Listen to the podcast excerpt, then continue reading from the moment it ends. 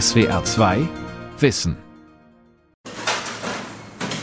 Wir haben gerade das Jägerschnitzel mit Kartoffeln, Mischgemüse und Soße. Ich messe als erstes die Temperatur vom Essen und alle Komponenten liegen bei 70 Grad. Annegret Körner steckt ein bleistiftgroßes Thermometer in Schnitzel und Beilagen. Sie ist am Uniklinikum Dresden verantwortlich für den Küchenservice. Gerade prüft sie die Qualität des heutigen Mittagessens. Patienten und Patientinnen sollen schließlich gesund essen und gern. Gutes Essen für Kranke und Alte. Ernährung in Kliniken und Pflegeheimen. Von Stefanie Eichler. Ja, wir nehmen dann die Verkostungsschalen ab. Sie schneidet ein Stück Schnitzel ab und gibt es zusammen mit ein wenig Kartoffel, Gemüse und Soße in ein Glasschälchen. Was kontrolliert sie jetzt? Dass die Panade in Ordnung ist, dass die nicht zu weich ist, dass es durchgebraten ist. Kartoffeln müssen geschmacklich gut sein. Das Gemüse darf nicht zu weich sein. Und die Soße darf nicht zu dick sein und muss gut schmecken. Mit diesem Anspruch liegt die Latte hoch. Rund 1500 Mittagessen bereitet das Küchenpersonal der Servicegesellschaft jeden Tag zu. Annegret Körner kontrolliert täglich die vier angebotenen Krankenhausmenüs. Schmeckt. Jetzt haben wir Reis mit Königsberger Klops und einer Kapernsoße. Unsere Vorsuppe ist heute gut gewürzt. Die Kapernsoße ist fein, Reis ist fein. Alles wunderbar. Damit Mineralien und Vitamine erhalten bleiben und das Essen warm am Krankenbett ankommt, wird es zunächst auf 3 Grad heruntergekühlt, portioniert und dann auf den Stationen durch Kontaktwärme regeneriert, wie es in der Fachsprache heißt. Jeden Tag dürfen die Patienten und Patientinnen der Dresdner Uniklinik wählen, was sie am nächsten Tag essen möchten. Zum Mittagessen habe ich morgen als leichte Vollkostvariante Königsberger Klopse mit Reis und dazu einen Eisberg Pfirsichsalat. Das ist, glaube ich, so ein bisschen, was sie gerne essen, ne? Ja, ja wir kennen schon ein bisschen länger. Oder zwei Wickelklöße mit Creme Fraiche Soße und Pilzbohnen. Oder was Süßes, Quarkhäulchen mit Zimt und Zucker. Die, äh, Königsberger Klopse. Dann machen wir das so. Danke. Vielen Dank, Frau Witt. Maja Hormann ist eine von 160 Hostessen am Uniklinikum Dresden, die den Patienten bei der Auswahl des Essens helfen und es ihnen ans Bett bringen. Vergleichbar mit dem Servicepersonal in Restaurants und Cafés. Gerade nimmt sie die Bestellung von Beatrix Witt auf. Die 50-Jährige hat Knochenkrebs und liegt seit einem Jahr regelmäßig in der Klinik. Die Patientin setzt sich in ihrem Bett auf und blättert den Speiseplan durch, der in jedem Zimmer ausliegt. So, da kann man zum Beispiel auch schauen, was es im Abendbrot so gibt, welche Brotarten. Da kann man dann aussuchen, ob jetzt Vollkornbrot, Roggenmischbrot. Das sind die Wurstarten. Also ich hatte schon mal Leberkäse zum Beispiel, dann Leberwurst, Truthahn, Leona. Dann gibt es natürlich verschiedene Käsesorten. Babybell habe ich jetzt zum Beispiel und Frischkäse. Im Speiseplan findet Beatrix Witt genaue Angaben zu den Menüs, darunter immer ein vegetarisches Essen, das mittlerweile zur Standardleistung zählt. Sie studiert die genauen Beschreibungen im Speiseplan. Wenn sie weiß, was es gibt, kann sie sich darauf freuen. Ich stehe auf Spinat. Da gibt es auch öfters mal Spinat. Also man hat ja auch noch reichlich Obst, Gemüse, was man halt möchte, dann Joghurt, Quark. Es schmeckt auch sehr gut, ist reichlich. Es ist abwechslungsreich von Fleisch bis vegetarisch, Kindergericht, kann man alles aussuchen. Auf einem kleinen Schränkchen neben dem Bett der Patientin stehen eine Literflasche mit grünem Smoothie und eine Packung Haferflocken. Freunde und Familie haben diese Sonderwünsche erfüllt. Den täglichen Kaffee bringt die Hostess. Ich hätte jetzt noch einen Zettel Kaffee für Sie. Ja, wie immer. Also. Mit dreimal Zucker. Und ein bisschen Sahne. Und ein bisschen Milch. Ja. Danke. Guti.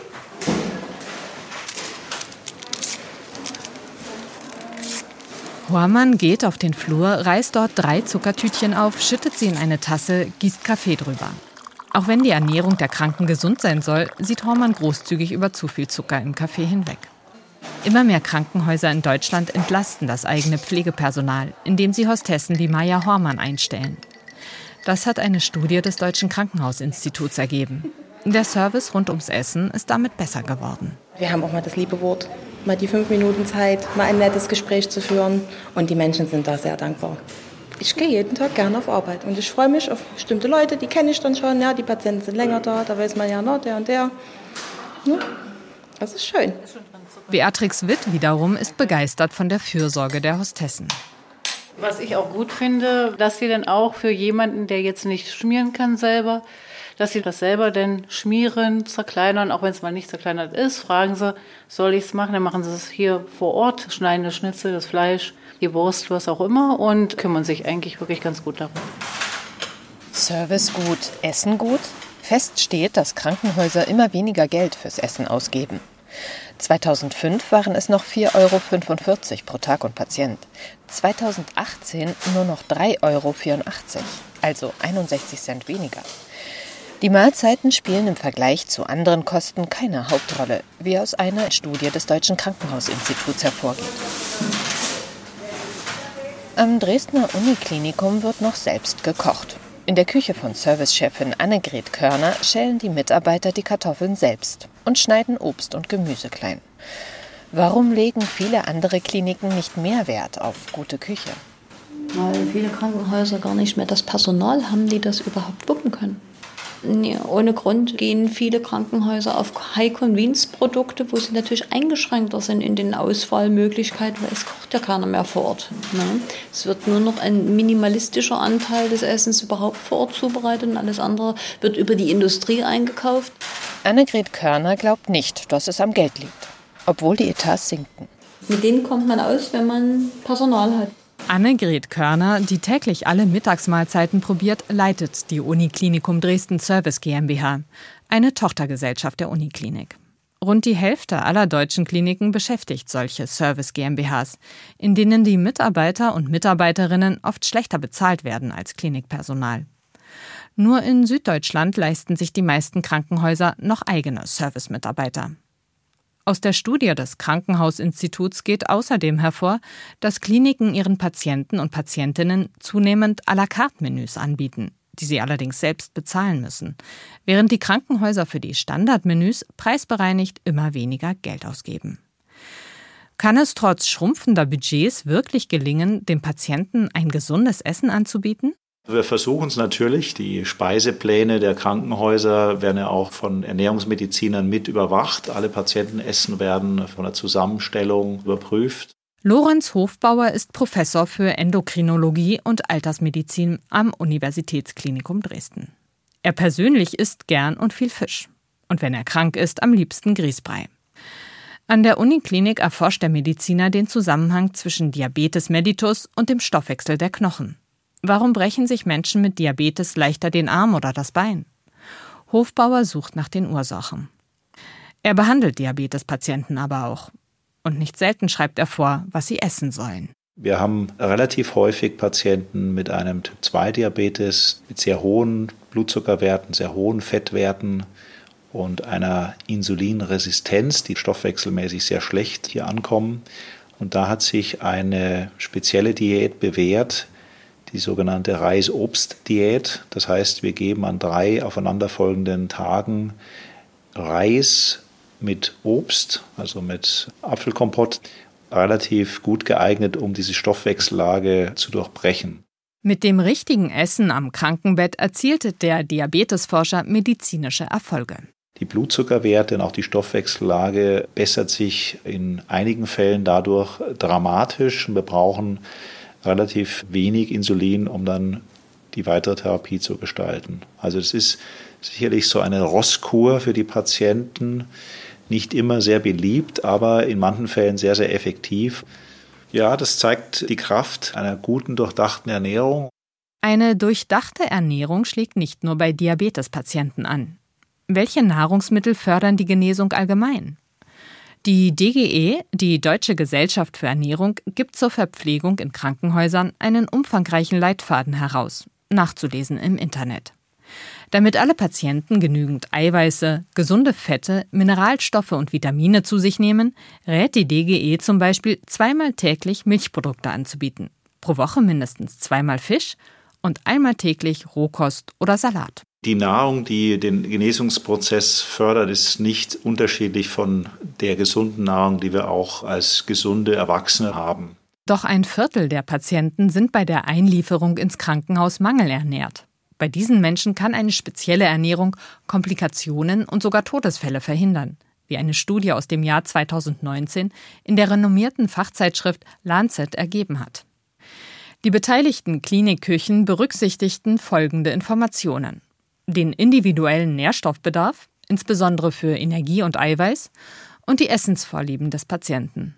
Am Ende des Krankenhausaufenthalts, der bei allen Studienteilnehmern mindestens fünf Tage lang dauerte, erhielten die Patienten eine ausführliche Ernährungsberatung.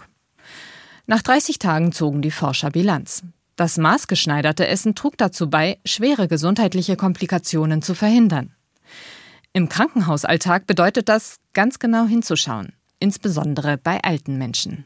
Es gibt viele ältere Menschen, die tatsächlich mangelernährt sind. Häufiger haben wir jemanden, bei dem die Hose etwas locker hängt, der vielleicht Gewicht verloren hat. Kann auch ganz was anders sein, beispielsweise. Also Depression oder Trauerreaktion, weil der Partner verstorben ist. Dann haben die Leute weniger Appetit, essen weniger. Am Uniklinikum Dresden leitet Hofbauer das Zentrum für gesundes Altern. Dort hat die Klinik eine Frühstücksgruppe für ältere Patienten eingerichtet. In Gemeinschaft zu essen fördert den Appetit. Außerdem üben die Senioren dabei gewisse Fertigkeiten. Sie schmieren ihre Brote und trinken Kaffee in kleinen Schlucken. Weil die unterschiedlichsten Aspekte zur Genesung der Kranken führen, ist dem Altersmediziner die enge Zusammenarbeit mit Therapeuten, dem Pflegepersonal und anderen Ärzten und Ärztinnen wichtig. Für mich ist es so als Arzt immer kritisch, wenn jemand unter 50 Kilo wiegt. Das ist so ein kritisches Untergewicht. Da sind Folgen, dass die Muskulatur auch verloren geht, dass die Leute auch häufig stürzen, insgesamte Schwäche haben, also auch sich nicht mehr bewegen können, nicht mehr aufstehen können, Probleme haben, Treppen zu steigen. Und das ist so ein Kreislauf, eine Spirale nach unten, die man auch durch Ernährung, nicht nur durch Ernährung, sondern natürlich auch durch Ergotherapie, Physiotherapie, teilweise wenn das Schlucken betroffen ist, durch Logopädie beheben kann. Für Patienten, die schlecht schlucken können, werden in der Küche angedickte Speisen bestellt. Pudding und Götterspeise. Auch dieses Essen kann die Gesundung fördern. Weiß der Experte für die Gesundheit älterer Menschen, welche Nahrungsmittel den Alterungsprozess verlangsamen? Es wird viel geforscht daran und es ist ein sehr großer Hype um das Superfood. Ich muss jetzt nicht unbedingt die Goji-Beere oder das Himalaya-Salz essen, das ist meistens relativ überteuert. Die meisten Studien gehen davon aus, dass es eine mediterrane Diät sein soll. Fisch und Olivenöl und Gemüse, wenig prozessierte, also verarbeitete Produkte, Fleischprodukte, wenig Wurst, wenig rotes Fleisch, ausreichend trinken. Das sind so die Dinge, Vitamin D ausreichend, fetter Fisch, die viele Funktionen, Kreislaufsystem, Gehirnfunktion, Augenfunktion gleichermaßen positiv begünstigen. Die Geheimformel gibt es noch nicht. Das sind große Daten, die gewisse Effekte zeigen. Wer gesund altern möchte, sollte täglich fünf Portionen Obst und Gemüse zu sich nehmen, empfiehlt der Mediziner und hält sich damit an die Vorgaben der DGE. Was haben Sie denn für eine Frage? Ja. Okay. Wir sind ein Verein und als solcher dürfen wir leider nur das Mitglieder beraten. So Eine kurze Auskunft können wir Ihnen gerne so geben. Ähm, ähm, in der Bundesinteressenvertretung für alte und pflegebetroffene Menschen e.V., kurz BIFA, in Bonn klingeln die Telefonapparate. Die Rechtsanwältin Ulrike Kämmchen und ihre drei Kollegen bearbeiten jährlich 3500 Beschwerden. Um das Essen in Krankenhäusern geht es dabei nicht. Die Anrufer beschweren sich aber häufig über minderwertige Mahlzeiten in Pflegeheimen. Ja, gut, Frau Schmidt. Bis dann. Tschüss. Bemängelt wird die Quantität, aber auch die Qualität des Essens. Häufig wird uns genau geschildert, was an dem Essen auszusetzen ist, bis eben zu Fotos von verbrannten Bratkartoffeln oder nicht durchgebratenem Fleisch. Wir hatten auch sogar schon Pudding mit Glasscherben drin. Es wird sich beschwert über eintöniges Essen, über Fertigprodukte. Es gibt tatsächlich in Einzelfällen Einrichtungen, die den Bewohnern scheinbar sehr wenig an Menge anbieten dann gibt es eben nur eine Schnitte am Abend und auf Nachfrage keine weitere. Und das soll man sich in einem Land wie Deutschland kaum vorstellen können. Elf Bewohner eines Altenheims in Bad Soden im Taunus haben im Jahr 1974 die BIFA gegründet. Und so haben sie sich tatsächlich an einem Wohnzimmertisch in einem der kleinen Apartments zusammengesetzt und haben einen Verein gegründet, der die Rechte der Altenheimbewohner vertreten sollte. Daraus ist die BIFA gewachsen. Damals wurden Bewohner von Pflegeheimen offiziell noch Insassen genannt. Das Heim hieß Anstalt. Tatsächlich hatten Menschen in Pflegeheimen keine auf ihre besondere Lage gerichtete Rechtssicherheit. Es war noch schwieriger als heute, etwas gegen schlechtes Essen zu tun. Die Bewohner waren vom guten Willen der Betreiber abhängig. Durch das deutsche Heimgesetz, das 1975 erlassen wurde, verbesserte sich ihr Status. Dieser Verein hat sich schon sehr früh in die erste Heimgesetzgebung auch eingemischt als Stimme der Betroffenen. Und das sind wir eben auch noch heute, also eine echte Betroffenenvertretung. Damals Wohnzimmer, heute modernisierte Fabriketage mit hohen Decken. Geht eine Beschwerde ein, sammeln die Rechtsanwälte hier zunächst Zeugenaussagen oder Fotos. Sie schreiben den Einrichtungen und bitten um Aufklärung. Häufig besuchen sie die Pflegebedürftigen und ihre Familien in den Heimen und beraten sie dort. Ich höre ganz oft den Satz, das ist die Generation, die unser Land aufgebaut haben und jetzt werden sie so behandelt. Das ist auch eine gewisse Enttäuschung, die gerade auch von Angehörigen kommuniziert wird. Man sollte die Pflege nicht allgemein schlecht reden. Wir haben keine vier Bettzimmer und wir haben keine fehlende Unterhaltung oder Betreuung mehr. Aber es gibt noch viele Stellschrauben, wie man es noch besser machen könnte und daran sollten wir uns ausrichten. Wenn Gespräche nichts bringen und weiterhin angebrannte Kartoffeln auf den Tellern landen oder es jeden zweiten Tag Eintopf zum Mittagessen gibt, rät Kämmchen ihren Mandanten, weniger zu zahlen. Grundsätzlich ist es so, dass die Verpflegung eine geschuldete Leistung ist gegenüber dem Vertragspartner, das ist der einzelne Bewohner. Und wenn diese Leistung schlecht von der Qualität her ist oder gar nicht geleistet wird, eben wenn es zu wenig zu essen geben sollte, dann haben wir juristisch betrachtet eine Nicht- oder Schlechtleistung und der einzelne Bewohner hat das Recht, dann das Entgelt zu mindern. Doch aus Furcht vor Repressalien schlucken manche Senioren und Seniorinnen ausgekühlte Suppen und trockenen Reis lieber herunter. Wer in einem Heim lebt, ist trotz aller Rechte vom Personal abhängig. Und wer abhängig ist, beklagt sich weniger. Hinzu kommt auch, dass wir eine Generation in den Einrichtungen haben, die sich einfach nicht beschwert. Wir haben jetzt noch viele Menschen dort, die einfach dankbar sind für Versorgung, die nicht gelernt haben, für ihre Rechte zu kämpfen. Das mag sich künftig ändern, wenn so die, man sagt so schön, die Alt-68er in die Einrichtungen kommen. Aber im Augenblick kommt von den Bewohnern weniger. Die Rechtsanwältin kritisiert, dass es bundesweit keine Vorschriften gibt, die festhalten, woraus die Mahlzeiten im Pflegeheim bestehen sollen. Laut einer Mitarbeiterin der Deutschen Gesellschaft für Ernährung orientieren sich die meisten Heime an den DGE-Standards. Doch oft gäbe es zu wenig Fisch und zu viel Fleisch.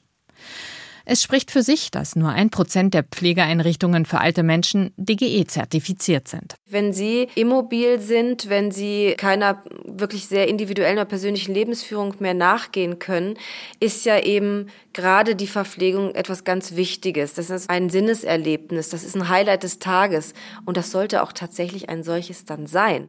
Viele Senioren und Seniorinnen leiden unter Kau- und Schluckbeschwerden wenn sie nicht nur Suppe oder Brei löffeln müssen, sondern eine Nahrung bekommen, die zwar weich ist, aber trotzdem wie Hühnchen mit Kartoffeln und Möhren aussieht und schmeckt, bedeutet das mehr Lebensqualität.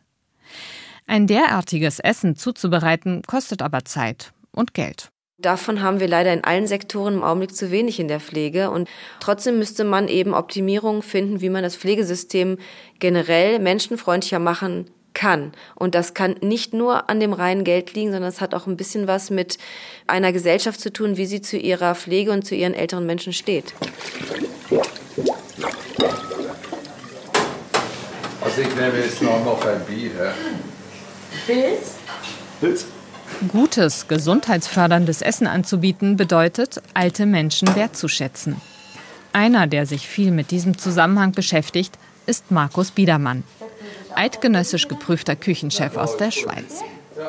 Seit ein paar Tagen ist er in Pflegeheimen in Deutschland unterwegs, probiert dort die Mittagsmahlzeiten und isst abends im Hotelrestaurant. Muscheln? Ja, keine.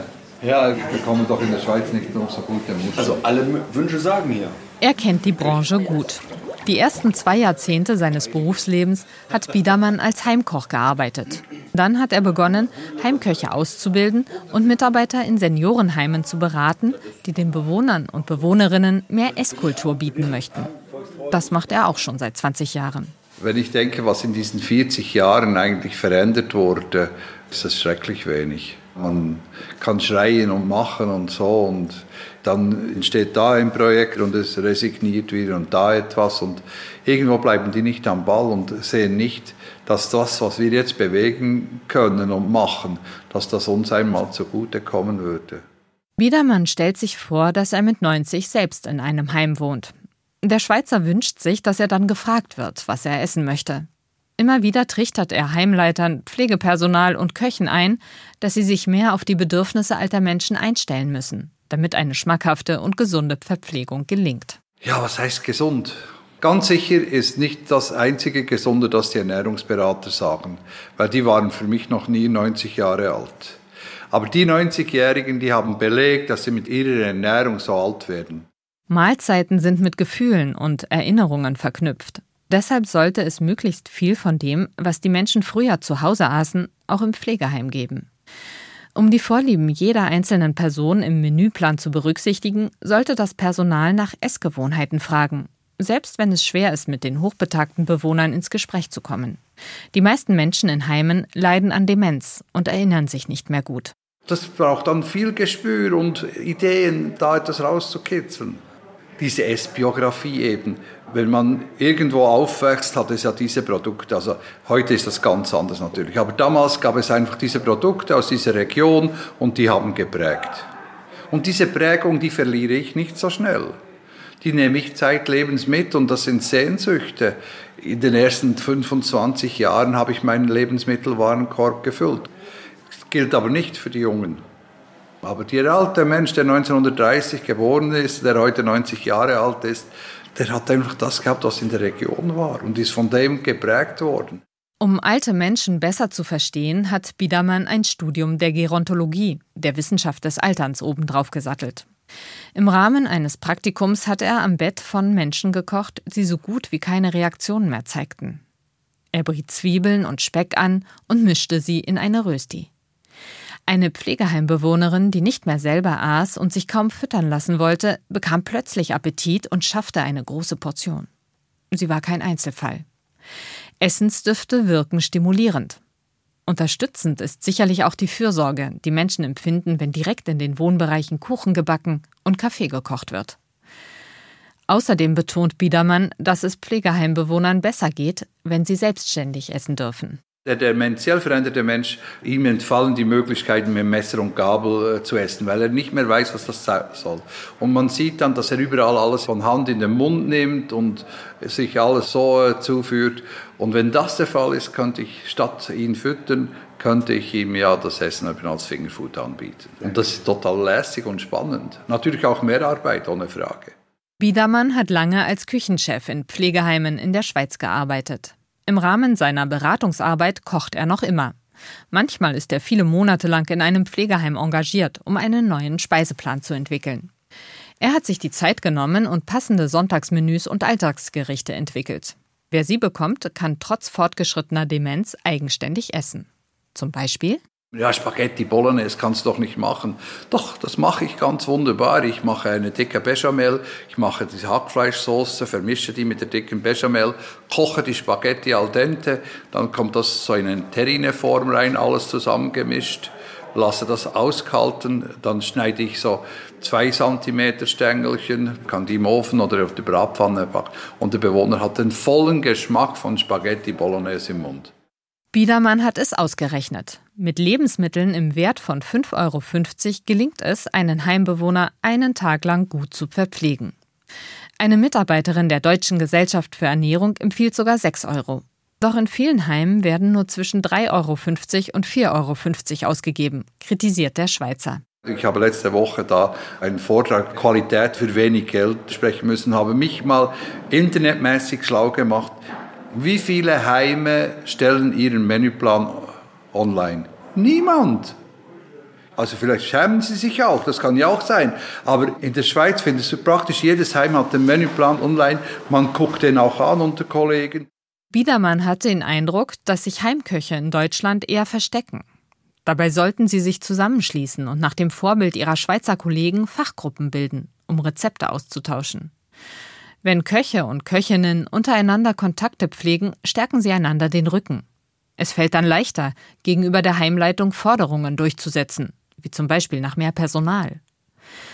Biedermann schätzt, dass in der Schweiz für 17 Heimbewohner durchschnittlich eine Küchenkraft zuständig ist. In Deutschland kommen doppelt so viele Bewohner auf einen Mitarbeiter. Doch nur mit ausreichend Personal gelingen Biedermanns Rezepte. Ich arbeite mit Paten. Also jeder Mitarbeiter ist Pate von einem Wohnbereich. Und er hat jeden Tag 15 Minuten Zeit, um seinen Wohnbereich zu besuchen. Ich will direkt die Rückmeldung haben und ich will diese Verantwortung übertragen. Und das sind ja nicht nur Köche, das ist der Gastrolier, der Reiniger und wie die alle heißen da und ihre Funktion haben. Jeder ist für einen Wohnbereich und er hat auch die Möglichkeit, innerhalb dieser sechs Wochen, sage ich jetzt einfach mal, auf seinem Wohnbereich etwas zu kochen, Spiegeleier zu machen, eine Rösti zu machen, eine Suppe zu machen, ohne therapeutischen Zweck. Nur einfach, dass die Leute sehen, hey, der Kerl macht etwas für mich. Für seine Ideen und Rezepte hat der Schweizer viele Auszeichnungen erhalten. Dabei wollte er zu Beginn seiner Laufbahn immer mal wieder raus aus der Pflegeheimküche, um in renommierten Restaurants zu kochen. Aber ich habe hier alte Menschen und alte Menschen, die geben dir so viel zurück. Also für mich war das nachher auf einmal gar keine Frage mehr, auch wenn ich vorhin ja gesagt habe, am Anfang habe ich immer geguckt, ob ich eventuell noch in die Gastronomie will. Wenn ich diesen acht Stunden, die ich dem Heimbewohner verkaufe und mit meiner voller Lust und Freude meine Kocherei da machen, dann ich bin doch ein Esskümmerer und ein Entertainer und alles zusammen. Ich habe doch viel mehr Erfolg und Freude, wenn die Heimbewohner zufrieden sind oder wenn ich einen verführen kann, der nicht mehr essen will und der auf einmal wieder isst. Und jetzt kommt mein Lieblingsessen, die Wickelklöße. Hammer? Das ist die Creme Fraiche Soße dazu. Kontrollessen in der Küche des Uniklinikums Dresden. Annegret Körner, verantwortlich für die Qualität der Mahlzeiten, misst die Temperatur der Mittagsmenüs. Dazu haben wir noch eine Rohkost. Sinkt jetzt langsam 12 Grad. So, wer jetzt kosten möchte, kann jetzt kosten, ehe ich wieder das Tablett wegräume. Das Uniklinikum Dresden hält die Qualitätsstandards für die Verpflegung in Krankenhäusern der Deutschen Gesellschaft für Ernährung ein. Bundesweit sind jedoch nur 85 weitere Krankenhäuser von der DGE zertifiziert, also nicht mehr als 4 Prozent.